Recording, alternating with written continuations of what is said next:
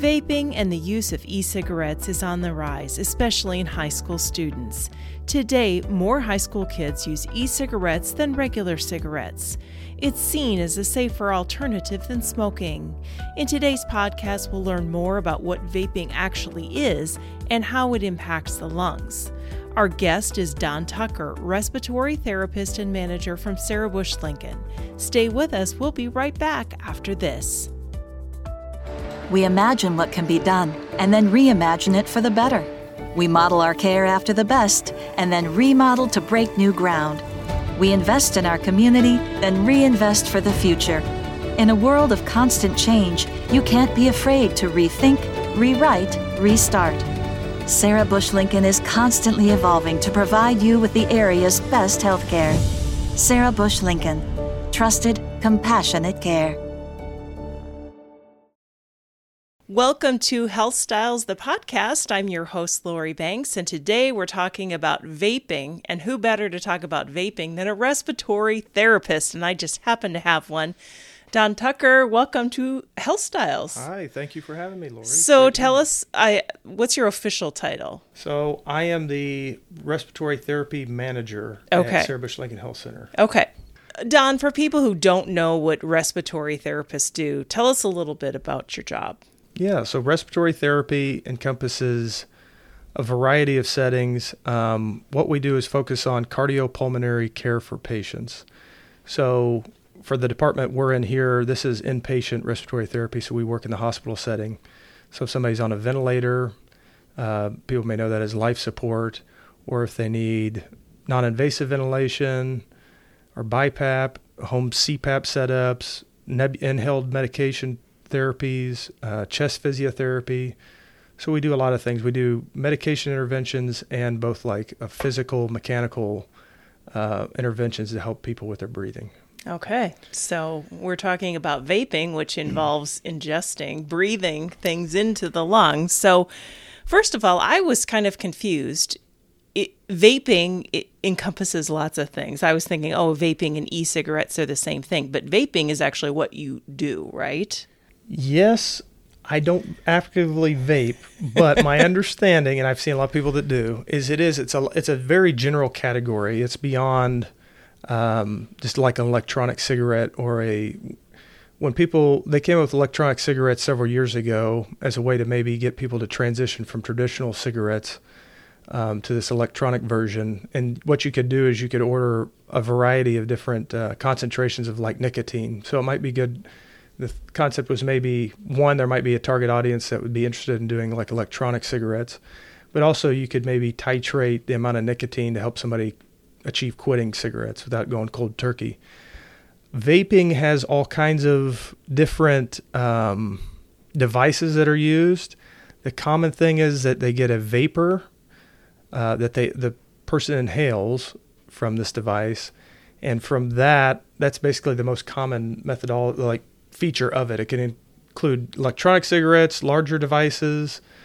There's even devices where people, multiple people, can inhale the same uh, hmm. additives or whatever Additive. you know ingredient that they add to it. So so you so can vape in general. Yeah, yeah, you can vape lots of different products. You Is, can. Okay.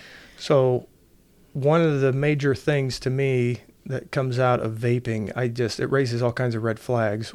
One is an art res, as an RT, respiratory therapist, but you don't know what you're getting. It's not regulated, unlike manufacture of cigarettes that are sold in like grocery and uh, oh, like convenience stores mm-hmm. or gas stations. The electronic cigarettes is still a highly unregulated. So a lot of these products, you don't know what you're getting with it. Right. So. And I, I'm guessing you, as a respiratory therapist, just ingesting anything into your lungs. Yeah is a little scary, right? Right. You've well, seen it. Yes, I have. We've had patients pass away from it and uh, wow. or have complications. It's been that severe. And uh, the thing that gets me is the lungs. You know, you look at your body anatomy, physiology, but the physiology with the lungs, you know, they can. You inhale, you're getting oxygen. It's getting into your bloodstream uh, for metabolism. And, you know, everybody thinks, oh, yeah, oxygen's great. It helps keep your body healthy and energized. And Lungs also help in getting rid of a lot of toxins. Most common one is CO2, is what we exhale most commonly, um, as a byproduct of metabolism. And anything that's foreign outside of oxygen and you know our air that we breathe in it's only about 20 to 21 percent oxygen concentration. So anything foreign that is not in standard air, ambient air that we're breathing in our environment, is probably going to have some sort of consequence on the function of the lungs and or the cardiopulmonary system. So when you're introducing these foreign objects that are not meant to be inhaled, some of them are, you know, they do a lot of targeting with these uh, for different audiences. But people that you know, you can smoke bub- bubblegum flavored Uh-huh. products. You can have almost like any variety of drink you can get at Starbucks. You can have a variety of whatever flavor you want to inhale.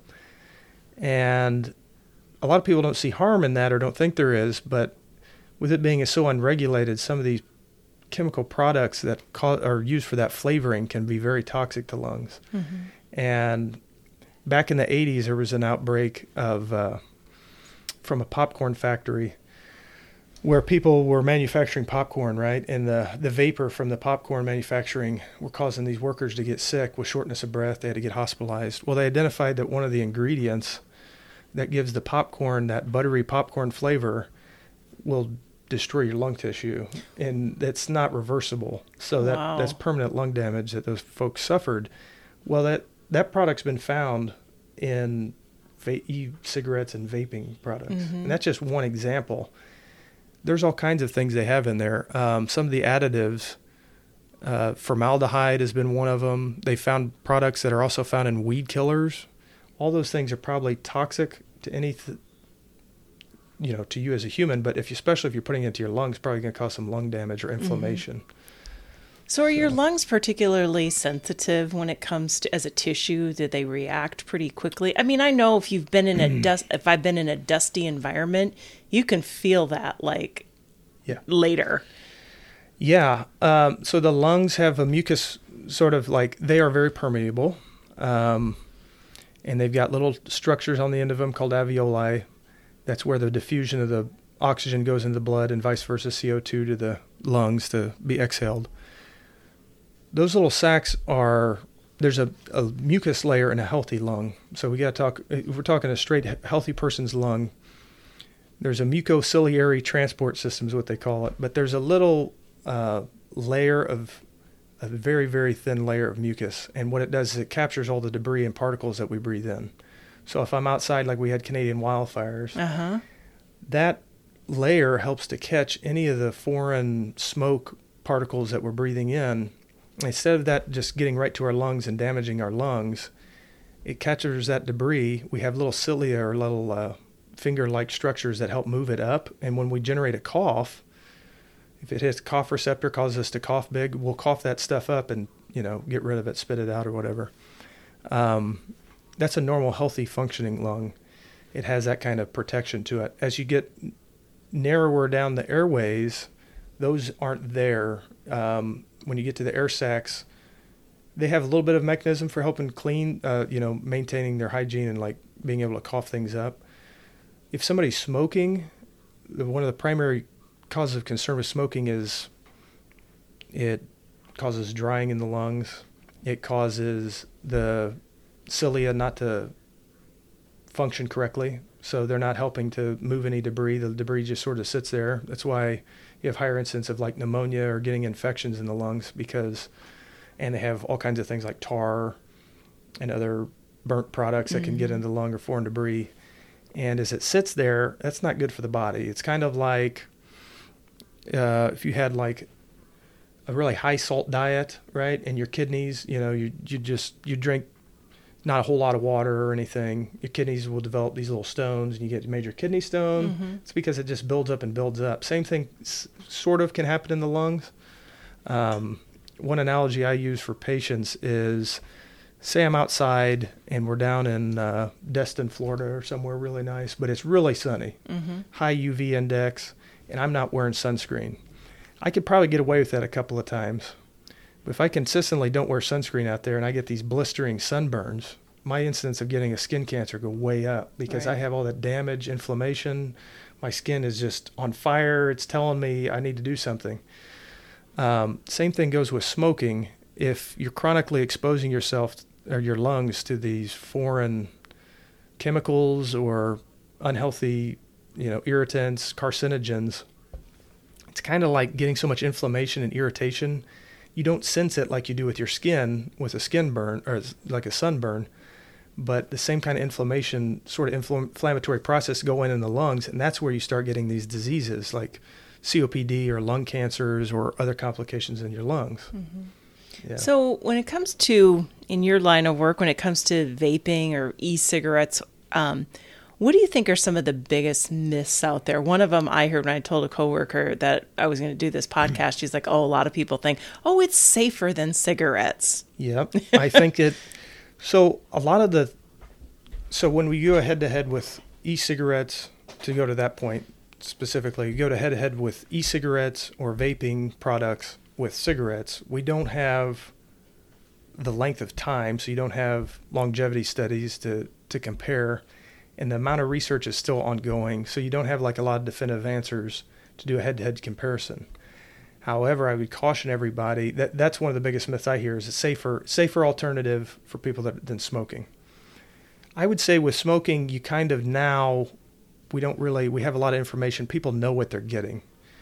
So with e-cigarettes or vaping products, we have that issue of we don't know what we're inhaling, and not regulated um, in majority of states that I found. Uh, for these products. So not knowing what you're getting, you can't really say that it's as safe, a safe alternative to smoking. Um, that being said, I think a lot of people also think it's more harmless. I've heard adver- I've seen advertisements where they've had it as vapor, as it's like water is like just gas, like yeah, a vapor how is it? or something. Like I use a used a vaporizer, you know, when we were kids and you were Yes. congested. It's the same thing. Yes. Well, maybe not. no, right. Um, yes, there is water in the product to give Mm-hmm. it the vapor, uh, some of the vapor properties to it, but they have all these additives, some of them highly addictive. And another big concern with it is you don't know how much nicotine. For instance, I mean, that's a common uh, product that's in uh, all these cigarettes and smoking products, tobacco products. You kind of know the concentration of nicotine that comes in a cigarette. You don't know that when you get one of these vaping products, and you don't know how rigorously they're testing those products to say, state that that's five percent, you know, of nicotine or whatever concentration. So I think that's a huge risk because that's a vasoconstrictor. It's got a lot of issues in itself that could cause, uh, you know, like physiological responses with ingesting high volumes of nicotine or whatever. Um, I think the biggest one is people think it's harmless and maybe not as addictive as smoking, and you can't say that because they're not regulated. We don't know what's in the products, and I think you're playing with fire when you get into them. Honestly, especially with these young kids that Yeah. are they're getting So- exposed. last spring you had talked to some uh, local schools about vaping. And i pulled up some we're going to get into the youth and, and e-cigarettes and vaping. So this is what was crazy to me. Um, these are some statistics that i found on the cdc website and e-cigarettes have been the most commonly used tobacco product among youth since 2014 and in 2022 one out of every 30 middle school students reported that they had used electronic cigarettes. And in 2022 same year one of it out of every seven high school students. So kids are using it. They're they're not smoking as much but they're using e-cigarettes which is frightening. It is very frightening. Um, I agree. I think we like to look at statistics as the smoking. Like there's there's been big pushes um, for like public announcements, public health initiatives to reduce the number of smoking, and I think that's great. Um, but this is the future, and if you have that high of statistics, I mean, these are addictive products or can be. I mean, that's that's troubling to me to see that that many students are doing that and that it's more commonly used than the smoking alternatives. That should be raising red flags because that is the future of our of the world and our country in particular is the Yeah. CDC's American but yeah, I mean we have a lot of risk and health concerns for the future coming out and that's one of them. Uh, I think we should be putting a lot more focus and attention on educating folks and trying to reduce those or restrict access to some of these products. And I was also surprised, this was on the same CDC site, that in 22, 2022, more high school females are using tobacco products. So girls are using tobacco more than boys. That's an odd finding to me. Yeah.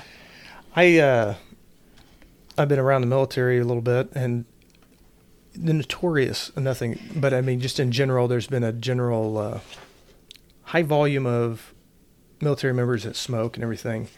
And I can't tell you what I've just noticed as an observation the younger folks that are coming in, almost all of them vape some sort of product mm-hmm. or another. They sneak, I mean, yeah, it's kind of regulated and, but it's, it's out there. And if you're not aware of it, and if you're a parent of some young folks, definitely need to at least have the conversation, you know, maybe it's appropriate at middle school age or something, but start talking through that with your children and monitoring, make sure that they aren't, you know, getting exposed to that or buying these products thinking they are harmless. At least need to focus on some good health practices with them. But it's very troubling to me. I, I think we've put so much energy in the anti smoking campaign. Now we have to redirect it toward vaping and mm-hmm. what are we mm-hmm. getting with vaping and what are the risks we're putting the, the youth are getting at. And I think I mentioned it at that talk at the high school. I would love to do tours with these kids, and we get some patients that would allow people to have visitors and just let them come and see, let them talk with some of these folks mm-hmm.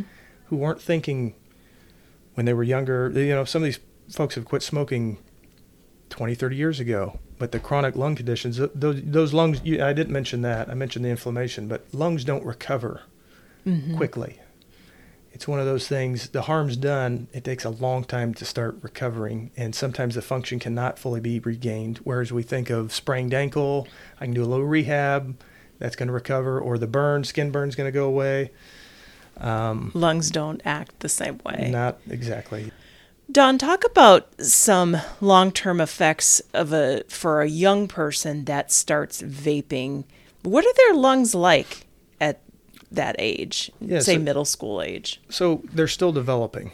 Um, at that age, and through the teen years, your lungs are still developing until they reach, you know, maturity. Or with that, when you have anything that introduces inflammation, it can either interrupt that development of the lungs or mark the any early signs of a chronic lung condition and sort of set the, the ground floor for them developing a lot of breathing problems later in life. Mm-hmm. So it's really, they're susceptible at that age. Um, if you start when you're an adult, which I don't advise either, but um, your lungs are already fully matured, I think they'd be better set to kind of ward off any of the ills that come with vaping or e-cigarettes. Mm-hmm. It's just like drinking alcohol as a young person. Yeah. Your brain isn't fully developed and it's yeah. affecting your brain. Yeah, and the, the yes, like and you can't yep. you can't fix you it. You can't go back. You right? can't go Once back. The damage is done. You can do. I mean, the brain's plastic. There's a lot of plasticity with the brain. Yeah. The lungs, you can. I mean, you can do healthy lifestyle and recover some fun- and function with that too. Uh, I don't think they have as good a grasp as to how well you can recover your lungs. I've seen patients do well, but it, you can't compare that. Uh, like after they quit smoking after years, you can't compare that because you don't know what it would have been like for them at baseline had they never mm-hmm. smoked. Yeah. But I mean, you you can do a lot of things to turn it around. And uh, as we wrap this up, Don, let's talk about some prevention techniques and advice that you would give to parents in talking to their kids about vaping and e-cigarettes. Yeah. So I think be informed and be aware and of the risks that come with it is maybe one of the, the biggest things I'd have for parents. So maybe just take time to Google, you know, do a Google search on the topic and read some of the information for yourself because you may find that it's not as low risk as it's maybe portrayed. And especially if you were to talk to some of these patients that have been affected by young people, you know, getting very ill, hospitalized, hospitalized like since 2020, they said there's been over 2,800 hospitalizations related to vaping. And I know they're in our community, so if we know somebody that's had anything like that, or it's out there, they never thought that it would result in a hospitalization or a death or anything like that. Um, but make yourself aware of the risks and that it's highly addictive. And have the conversation. I it's kind of hard to, to talk about all parents, uh, like everybody's parenting and what households are like, it's totally different. But um, if you're a guardian of kids or very, uh, you know, you have young people in your household or anything like that, I would definitely restrict it and then have conversations with them. And you can point them to resources. Primary care doctors have all these resources through the clinics that they can refer them into. They can prescribe nicotine supplements and other types of products. And we have pulmonary rehab here at the hospital and healthy uh, Center for Healthy Living. Mm-hmm. I'm pretty sure they have resources to help people quit smoking as well. So they're out there. They're in their community. It's just kind of making yourself aware that this this is potentially very dangerous, and having those follow ups with your young people about what can we do from here? How can we help you to stop? If they can't stop, there are resources through the hospital and the community. So, all right. Well, Don, thank you for taking time out to visit with us. This is a yeah. fascinating topic. I didn't know much about it, and like I said, when I started looking up those stats on the CDC website, I was I was shocked. Oh yeah, yeah, it's really prevalent, um, and I hope that we kind of maybe raise some awareness. People make them aware that maybe it's not as harmless, and there's healthier options you can do out there. And yeah, thanks for meeting with me. It's All great, right, great talk. Thanks. Thank you. I mentioned vaping statistics from the Centers for Disease Control. You can find those for yourself at cdc.gov by searching vaping. You'll find several helpful resources and trusted information about the subject. That's our podcast for this time. We thank you for listening. To learn more about the services and providers at Sarah Bush Lincoln, head over to our website at sarahbush.org. That's Sarah with an H. Until next time, I'm your host, Lori Banks for Health Styles, and I hope you have a great day.